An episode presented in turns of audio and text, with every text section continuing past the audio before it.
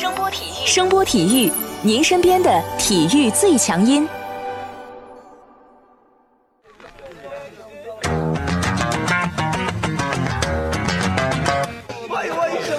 Yo yo, it's boogie time, so come on, let's swing it, alright? 看 NBA 风云，聊 NBA 故事，这里够有趣，这里够专业，没错，这里就是大话 NBA。I be the show, make a room, shake it, shaking it down. I be the nigga with a high profile. Everybody come on, we be the shakers with a crazy style. And then shocking the world, cause we the flow, shake his beat, make us rockin' the city. 欢迎大家来继续收听我们的大话 NBA 节目，我是有才哥。大家好，我是小老弟。上周呢，估计全国球迷啊都把这个目光聚焦到了男篮世界杯的比赛上啊，所以这个礼拜我们不说 NBA 的事儿啊，说实在没什么好说的啊。但是很遗憾啊，咱们的国家队在小组阶段未能战胜这个同组的波兰和委内瑞拉，只能遗憾的参加排位赛啊。在我们录制节目的时候啊，中国队即将迎战非洲的劲旅尼日利亚队。大家听到我们节目的时候，比赛的结果以及排位赛的局势啊，可能也都明朗了哈。虽然是排位赛啊，但这个成绩直接影响到了中国队在明年东京奥运会的名额。不管结果究竟如何，咱们先抛开不谈啊，我们必须要去聊聊中国男篮在这一届世界杯的表现。比赛大家都看了啊，在第一轮的小组赛里面，咱们男篮战胜了科特迪瓦，遗憾的输给了欧洲劲旅波兰队，并且在第三场比赛被委内瑞拉队给击败。但是这三场比赛后，中国队的表现引起了巨大的争议，舆论和球迷几乎一股脑的开始对男篮开喷，最后战火还烧到了姚明的身上。最后再加上这个排位赛第一场，对吧？打韩国啊，人家少两个主力，男篮的最后时刻才以这种比较让人揪心的一种方式啊，那拿到了这个胜利啊。这比赛的过程啊，再次引起了这个口水的井喷啊。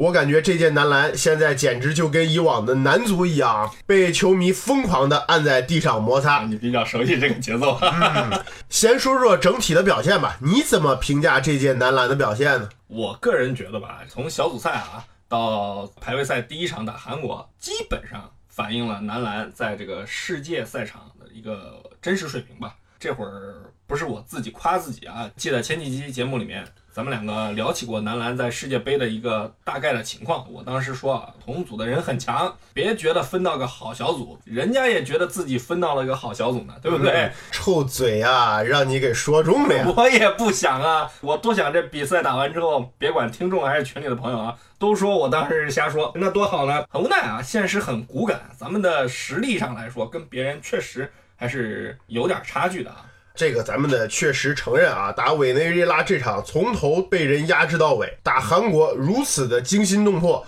不管是过程还是结果，跟大部分球迷对于男篮在本届世界杯的预期完全不符啊。因为那几场比赛我一直在跟大家一起看球，我个人是非常失望的啊。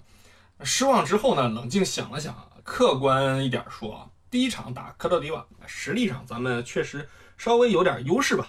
再加上那场比赛裁判的吹法对男篮不太有利，或者说不太友好吧。男篮赢球以后啊，我觉得可能大部分人，包括我自己都觉得啊，哎，我们挺厉害的。东道主被裁判这么搞，最后还赢了非洲兄弟啊，咱们是不是能走得更远一点啊？打波兰开场之后啊，我直观的感受其实是波兰比咱们还紧张，而且呢，男篮的气势一开始就很盛，也建立了那么一点点优势。但是呢，到最后，无论从当时的比赛进程还是最后的比赛结果来说，哎，你不会这会儿要说周琦的事儿吧？没没没，小周的事儿咱们等会儿再说啊。整个的这个情况就是中国队没能把握住场上的主动，把这个起势转化成优势，反倒是波兰用自己的实力打破了我们的主场优势，最后时刻给我们决出了胜负，拿到了比赛胜利。确实啊，第二场比赛上半场搞得这么热闹，最后还是半场落后。如果说能够领先或者持平，也可能就没有之后的悲剧了。对呀、我觉得这就是双方比赛能力的一个比较直观的体现吧。到了第三场比赛啊，咱们的球员说实在的啊，压力已经非常非常大了。你毕竟经过这个波兰这场事儿，他们是处于一个哀兵的状态去打球的啊。而且我个人觉得啊，国家队对委内瑞拉的准备稍微有点不足啊。我还是自己夸自己一把。记不记得那期节目里面我说什么？我说委内瑞拉的锋线特别能抢。最后呢，男篮输了十八个篮板。我要是你啊，我这会儿就自裁了啊！要你有啥用？平时祸害祸害 NBA 就完了，毕竟大家图个乐。咱们国家队你也开始黑是吧？这跟黑有什么关系？我只是客观的把这个存在的事实给说出来了，不像有些媒体是吧？哎，同组的都是鸡。其实啊，对手的实力并不是高出了我们多少。说白了，双方的心劲儿在当时第三场比赛打委内瑞拉的时候啊，已经不在一个水平面上了。咱们的小伙子除了个别的硬茬儿，我觉得真的啊有点不适应这种气氛吧。我觉得。其实我觉得打韩国的时候，咱们的小伙子也是有思想包袱的，太想赢，而且想赢得漂亮，反倒是有点弄巧成拙。你说绝对的内线优势，韩国的内线完全就是来搞笑的，对不对？你站在那儿，我觉得差不多跟翟小川一样高吧。对呀、对手摆明了只有收缩，然后抓反击这一条道来走，偏偏咱们的后卫和小前锋一个个，偏偏咱们的后卫和小前锋一个个都不敢在三分线外扔，而且多次出现大空位都不愿意出手，反倒是韩国的球员敢扔也敢抢，最后人家还真抢得到篮板。抢得欢得很。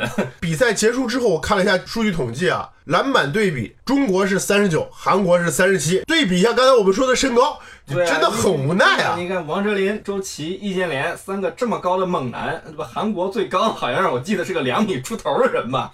也真的很尴尬啊！这个赛后很多人都把这个炮口从这个球员转向了这个主教练李楠，球迷也在这个现场喊出过下课的口号。有些媒体呢还把姚明拍这个李楠肩膀那张照片拿出来一顿骚操作，搞了各种段子出来啊。说实在的，我能理解。主教练嘛，一大隐藏的功能就是在必要的时候拿出来负责。但我觉得真的不能让李楠去当这个背锅侠。啊那这个我同意啊。媒体在球队连续失利之后啊，除了球员之外，很大一部分的矛头直接指向了李楠，说什么经验不足啊、临场指挥不力啊、缺乏战术储备啊。总之都是那些常用的片儿汤话。但是我特别想问问，李楠在红蓝国家队选帅的时候，出了成绩的时候，怎么一个个都不吭声呢？对呀、你是不错，你李楠不像杜峰一样长时间去执教过俱乐部，有更多的临场指挥经验，但人家也是正儿八百出了成绩，通过 KPI 考核的吧？你至于战术，说实在的，呃，李楠的这个战术好像也没有什么特别严重的失误吧？而且吧，我觉得啊，那个打韩国那一场中间叫暂停的时候，直播里大家能够很清晰的听到李楠的怒吼，说什么说好的别上手，跟住他，消耗他。当时的情况为什么叫那个暂停？就是中国的后卫在防守的时候连续的主动伸手去断球，最后被吹了犯规。这明显就是证明了啊，李楠在比赛准备上是很清晰的布置过的，只不过球员在执行的时候可能那会儿上头了。完全不能说李楠在准备比赛或者布置方面他能有多大的问题，真的，我觉得不能那样讲。就中国队与韩国队的这场比赛来说啊，韩国队的球员无论从身体条件还是技术上，都对男篮造不成影响，包括那个规划的罗健儿 运动健儿，是厉害，但说实在的，你大家去看看他的出场时间一间，分钟没休息过，真惨呐、打了整整四十分钟啊！真是打不动了啊！其他人在跟中国的球员对位的时候也没有一点儿优势。其实李楠说的不错，这场比赛你就消耗就完了。所以说啊，你挑毛病也只能挑李楠经验不足。你毕竟李楠也是第一次带队打世界杯，跟这么多强队真刀真枪的干。说实在的啊，从这个比赛过程来讲，我觉得李楠整体的表现，在我个人眼里，我觉得应该算合格啊。都问男篮为什么没有布置那么多三分战术啊？我觉得李楠本身球员时期就是一个非常优秀的射手。我觉得啊，我说他当时球员时期是亚洲最优秀的射手之一，应该不为过吧？不安排说明什么？那只能说明他对手下这帮的人不放心呗。你按照他那个时候的标准，你应该达到什么样什么样的一种命中率，或者是一种什么样的训练的时候你要达到什么的状态？是不是？你比如说你现在训练，你的命中率是百分之七十无对抗，你可能搁到人家那时候，人家要求的是百分之八十，你达不到，你怎么让教练信任你啊？既然我没法去信任你外线的这种三分能力，我怎么能够在比赛当中有对抗的情况下去安排三分投篮呢？主教练这种工作是非常考验人的，他肯定要选择在训练中，在之前的热身比赛中征服过自己的人。我们都质疑过这个问题，为什么不上前锋？那么我们是不是要反问一下，为什么这帮前锋得不到一分钟的机会？这东西都是前有车后有辙的事儿哎，反正说到这里啊，咱们也就可以去慢慢聊聊球员了啊啊！估计大家对周琦的表现都比较失望。来，咱们来聊聊小周啊。啊！终于开始了 是吧？放心，我不会喷他。本来以为这个家伙从美国回来的时候会迎来一次比较强势的反弹，但打波兰的时候，这个发球失误让他成为了媒体和球迷眼中的这个罪人啊！现在基本上已经被口水淹死了吧？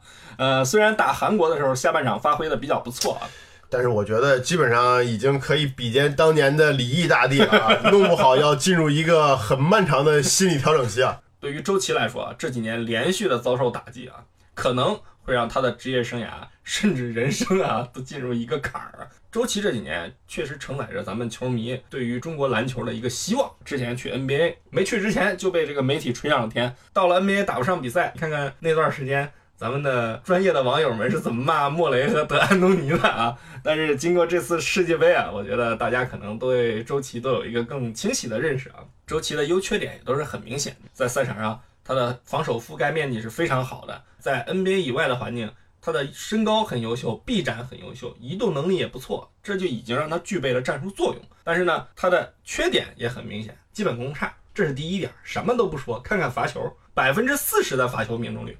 这算是这几年中国内线里面比较差，或者说最差的一个了吧？我都不用拿他这个罚球命中率去跟王治郅、姚明或者之前的巴特尔比啊，就跟现役的像易建联、王哲林，甚至落选的胡金秋比比啊，真的啊，作为首发正印百分之四十的命中率，真的啊太差了啊！另外一个比较明显的缺点就是大家和媒体都经常说了啊，他没对抗。但是咱们仔细回味一下这几场比赛，单单是对抗差的问题吗？其实我感觉啊，是在篮下防守的选位和对篮下保护时卡位的选择差。打波兰和委内瑞拉就先不说了啊，你可以说人家比他壮，比他能跳，这个可以圆一下，对不对？但是打韩国，都说下半场周琦发挥好啊，包括小老弟刚才也说了啊，但最后惊魂时刻。为什么韩国队能够连续的去抢下进攻篮板呢？很不理解，对不对？你说跟对手比，你这么好的身高，这么好的臂展，篮下你却做不到很好的卡位和保护，这个就让球迷很难接受了。而且最要命的，也是我比较失望的一点啊，就是他在进攻端的挡拆质量非常的差，真的差。李楠的进攻体系安排了大量的高位掩护和牛角位双掩护战术。周琦的挡拆很多情况下都是没有完全做成墙挂住防守人的时候，直接就离开了他要做墙的那个位置，导致了持球人被防守方快速的绕过追上。这个问题啊，不是他瘦横向面积窄能够去解释的。对欧美球队的时候，我们可以去这样说啊，嗯，可以可以。但还是那句话，你打韩国也这样，这就洗不白了，这 真真洗不白了。不是说我不想替他说话，你没法洗白。稍微懂点球的人啊，这几场比赛，我觉得你看这个李楠的这个什么，甭管是钻石还是牛角，你看周琦过去挡拆这个效果非常的差。说白了，我觉得就是基本功变差了，平时落下了功课。所以说这些比赛之后啊，对于周琦来说，我觉得小伙子绝对要面对一个职业生涯的一个重大转折点，因为周琦已经快二十四了。已经不再是个少年了，球迷也好，篮球从业者也好，都不会再用对待孩子的眼光去看待他了。如果他还有想扛起男篮未来的一个梦想，这次我觉得他要面对更大的挑战，比他上次去 NBA 要大得多，要求也会更高。其实男篮的很多球员都通过这次比赛要去面对很多的问题，且不论这次能不能拿到奥运名额的事儿。即使拿到了，就按目前的这个状态，他们去奥运赛场也是被人去娱乐的，差不多。要知道，这次咱们在世界杯上也没碰上什么真正的猛男组合。这之前那几年都是连续打美国的。对你前几年的男篮不比现在强吗？除了零八届的男篮，基本上碰上强队。都被打的北都找不到。从这个已经打完的比赛上来看啊，咱们的球员在这个比赛进入到白热化的时候，我觉得啊，很多人不知道在该干什么，该怎么打球。你看看打韩国，如果不是易建联最后关键时刻一个抢断一个盖帽啊，说句难听的，这场比赛绝对翻车。打到所谓的关键时候的时候，大家有点不知所措的感觉。我感觉是有点慌了，有点像那种平时没有经历过这种比赛的运动员一样。但其实你说。我们也有联赛，我们也有，他们也是职业运动员，对呀。所以这样，咱们要引入一个比较深层次的话题啊。咱们的球员一年到头能打多少场比赛啊？他们在比赛里呢，都扮演着什么样的角色？我们来算算啊，CBA 一个赛季常规赛啊，目前常规赛啊，四十六场，算上季后赛，你算你打满，撑破天也不会超过六十八场。而且季后赛里前四名首轮要轮空，基本上强队的主力顶天了。一个赛季六十五场比赛场，这六十五场里面啊，咱们的球员啊，在进攻端里面，除了易建联和丁彦雨航，其实大部分球员都是龙套，球权全部集中在了外援手里啊，基本上就是外援打，国内球员看，根本没有什么机会去扮演一个关键性的角色啊，更别说什么主攻手了。长期处于这种比赛状态啊，人都会产生习惯，突然让人家去干人家干不了的事儿，他能干好吗？对不对？你就以这届世界杯为例，关键时刻咱们的进攻为什么老掉链子？你除了自身能力呃因素外啊，你不得不说，即使像郭艾伦这种段位的球员，在白热化阶段，他在国内赛场没有那种所谓的解决问题的能力。咱们不去比什么肯巴沃克之类的人，没意思啊，差太多。就看看打波兰的时候，人家那个九号，比赛前都说什么波兰铁锤重炮铁了一场吧。然后那时候我在群里我说，哎呀，这完完完，这铁了一场，人家还敢这么打？你知道关键时刻反咬一口怎么办？最后呢，关键时刻能得分，敢得分，而且呢，最后一记抢断加反击，一锤定音，这种能力和赛场表现啊，我觉得除了个别天赋异禀、骨骼惊奇的人不经过这个比赛的积累能做到之外，真的只能靠比赛的这个时间和经验来积累。说白了，你得打怪练级。但咱们的球员没有这种机会啊，或者说机会很少。说句不好听的啊，前几年 CBA 简直就是外援来打怪练级刷经验的圣地啊！只要你能力还可以，来了就是无限的开火权。外援厉害是不错，但咱们是不是也得反思一下，我们的联赛如何能让自己的球员能够得到更多的锻炼？外援是可以让我们见识到、学习到更多的东西，但国家队目前来说还是要用国内球员。如何让国内球员真正的得到锻炼？这才是男篮未来的生存之道。就拿这次比赛这个中国队的这个后卫赵睿来说，虽然他垫了韩国人一脚，有点没品啊，但我依然在这届杯赛里，我个人是比较喜欢他的啊，敢打敢拼，而且越打越好。反倒是那几个比他名气大的后卫啊，很多的时候打的畏首畏尾。你要知道赵睿这种球员，你在广东吧，他应该是在广东啊。一个赛季才打了多少场球？这种类型的球员啊，我觉得我们需要给他机会。如果他有更多的机会，可能以后咱们就不会因为丁彦雨航伤了啊，我们球队就找不到一个持球强点，这样可能也就不会留下这届世界杯里发生的这些遗憾和尴尬了。其实从姚主席上台之后啊，这些东西都开始在改变，包括双国家队啊，增加了 CBA 的赛季长度啊，以及新赛季签约外援的规则，但这些都是需要慢慢一步一步来的。这个我理解啊，但很遗憾啊，咱们这个职业联赛开始的这么早，但我们的近邻呢又走到了我们的前面。这个我别闭嘴，换个蛋。刚刚说的好好的啊，别在节目里发表你个人的偏见啊。咱们的邻居日本人啊，以前在国内有两个联赛啊，而且是这两个联赛是谁也不服谁的。总之啊，比较混乱吧。结果呢，就是球员的利益没法保证，球队的效益也不好，联赛处于一个长期不健康的状态吧。但是呢，一六年人家痛定思痛，把两个联赛合并到一起，搞出了目前的 B 联赛啊。人家一个赛季光常规赛打六十场，再加上季后赛以及亚洲篮联搞的一些洲际比赛啊。日本目前的篮球运动员在顶级联赛啊，一年可以在俱乐部打的比赛的次数已经接近 NBA 的场次了啊。其次呢，为什么这些日子啊，最近大家都说啊，日本什么要崛起，对不对？我们最近听到了不少。呃，日本篮球会成为我们的威胁，等等等等等等。很多人光看到了人家有在首轮高签位被选中的八村垒，人家有这个在灰熊已经混了，这是第二个赛季了吧？的这个渡边雄太，但是有多少人真注意到人家的职业联赛啊？人家的联赛啊，赛制比我们的长，俱乐部的比赛压力比我们大。为什么？CBA 没有升降级，人家 B 联赛有，而且 B 联赛分成了 B 一、B 二、B 三三个级别。抛开半职业的 B 三不说，B 一、B 二两个级别，每个级别都是十八支球队，每个级别每个赛季要跟同级别的球队打三十六场，这之外还要跟次级别的球队打二十四场，每个级别倒数后四名的球队要跟次级别的前四名的球队打升降级的比赛，这一下就把俱乐部和球员的利益全都绑到了一起。这个跟足球差不多啊，你打次级联赛，肯定球员和球队挣的都少，这整个联赛的激烈程度和比赛的强度，自然就会因为有升降级这样一个制度有提升。另外，比较重要的一点是，日本联赛允许每支球队拥有一名规划球员，这类球员还不占外援的名额。哎，他不是说不占外援名额，他是。享受跟日本本土球员同样的待遇，不受这个时间限制啊。这个外援对于亚洲低水平篮球俱乐部的帮助肯定是显而易见的啊！而且日本人这么搞，聪明的地方就在于他们提高了规划的外籍球员对于球队的重要性，因为不受外援出场规定的限制，等同于是一个日本球员嘛。对呀、而且呢，因为是规划球员啊，这让日本国家队有了大量的规划球员储备啊。同时，由于这个国情的不一样，其实日本有很多像八村垒这样的混血孩子啊，这不让本来就拥有很好校园篮球体系的日本啊，在拥有了一个健康的职业联赛体系后啊，可以更好的培养出很多真的优秀的运篮球运动员。这个模式跟原来搞足球是很像很像的啊。对对，原来日本的这个 J 联赛，对吧？就是这么搞那。很快啊，没过了多少年，其实，在日本国家队里，你已经很难再看到那种所谓的规划球员了。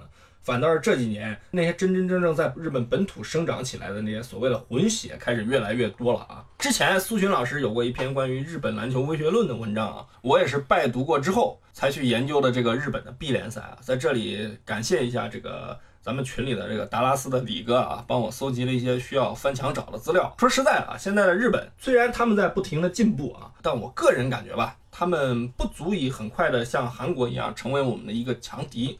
但是很显而易见的是啊，我们这个对手在正确的道路上不断的进步。未来呢，他们的进步速度可能会完全超过我们的预期。但反观呢，我们自己，我们自己处在一个什么？我们处在一个改革的阶段。但在这个改革的阶段，居然有人因为目前呃，篮球世界杯是吧？对去质疑姚明的工作，质疑姚明这两年的用人选择和政策，比如某些不知道懂不懂球的人啊，哎，不知道啊，咱们真不知道。甚至我还看一些足球记者也开始去批评啊，我我就纳了闷了，先跨界演出，先搞好足球这个事儿再说吧啊。足球的烂摊子，你们先有本事给收拾了，再来我们篮球祸害啊！对，也是等到十号的时候，我看怎么圆啊。总之啊，各种发文章 diss 这个姚主席的双国家队政策，对吧？呃，质疑姚明的选帅，甚至说什么姚主席干了两年多了，没取得什么成绩。哥，你以为长城是一天盖好的吗？咱们得承认啊，这届比赛确实有点玩砸的意思啊。确不不是，确实有点意思，是已经玩砸了，好吧？但从一七年的二月二十三号到现在两年多的时间，真的很长吗？以前咱们的篮协从九五年搞职业联赛到现在，为什么我们身边的对手在不断的接近，甚至是超越我们？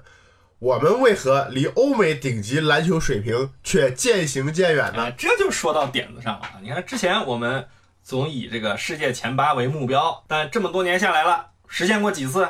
突破了几次？姚主席上任的时候都说什么专业的人搞专业的事儿，这事儿还被当成什么典型，被媒体铺天盖地的夸。这才两年半，姚明的改革刚刚才开始啊！这个部分媒体的唾液分泌强度已经快赶上给国足写稿子的水平了。单说用选李楠当主教练来喷姚明这个事儿啊，之前篮协那帮子人请了多少欧美的好教练，出成绩了吗？最后这些很多欧美教练成绩啊，连部分媒体口中的那个江湖郎中邓华德的成绩都不如，为什么？所以啊，我们就要发出这个疑问啊：为什么这次姚主席双国家队都不用外教或者以前出成绩的那些老帅呢？公知道被当年篮协的干部 坑成什么样了，呃还怎么好意思去请呢？这个确实没脸没皮的，没法去请了啊，太不好意思了。球员需要锻炼，教练也一样。你从 CBA 到 NBL，有多少国内的中青年教练能上岗？这都是我们要面对的问题啊！教练从业者的平均水平，其实也直接影响着我们国内球员的竞技水平。确实啊，这次李楠的成绩从 KPI 考核的角度上来讲，算不达标吧。但用这个事儿去找姚主席的麻烦，我觉得是不是有点扯淡呢？那姚主席从上任后对各级联赛的管理，其实各方面做的还是挺好的。对呀、而且到后面，姚主席已经开始维护这个 CBA 联赛球队的这个利益了啊。说实在的，做了不少工作，够不够咱们没法说。但因为大家都不懂，有本事的说自己懂的跳出来报这个姓名门牌号，对不对嘛？我是不敢。为什么请他来？就是因为没人能干这个事情。人家是真真正正在国际最高水平的一个联赛长期效力过，而且取得了很好成绩的一个人。现在遇到点困难就直接上口水，上没问题，不要太猛。如果猛了，是不是有点操之过急了？你之前某主席先生，对不对？在篮协干了十几年当主席，被希腊名帅扬纳基斯，对吧？拒绝握手，指着脸说你不是好人。那时候怎么没人敢蹦出来喷他呀？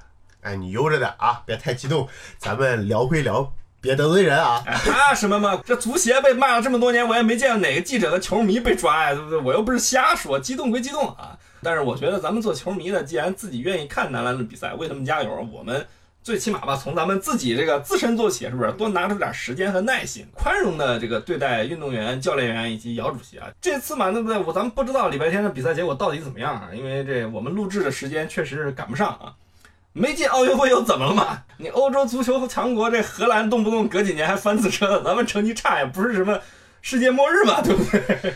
大家要是都是你这心态就好了啊！关键有人不是这么看啊。哎，生气归生气的，当时你输球了嘛，我也不爽，你没办法嘛。反正我觉得吧，姚主席呢，他的这个改革的道路还很漫长。所以说，这个姚明要做的工作很多。说实在的，我看这前几场比赛直播的时候，因为镜头经常给到姚明嘛，有点心疼。嗯，大家注意没？姚明的眼睛始终是血红的，不知道多少个晚上没睡了，这可能还是睡不着，失眠啊！真的，我觉得真的宽容一点，不要搞得跟这个足球的这个环境一样啊。好，这一期的大话 NBA 节目就跟大家聊到这里，感谢大家的收听，我是有才哥，感谢大家的收听，我是小老弟。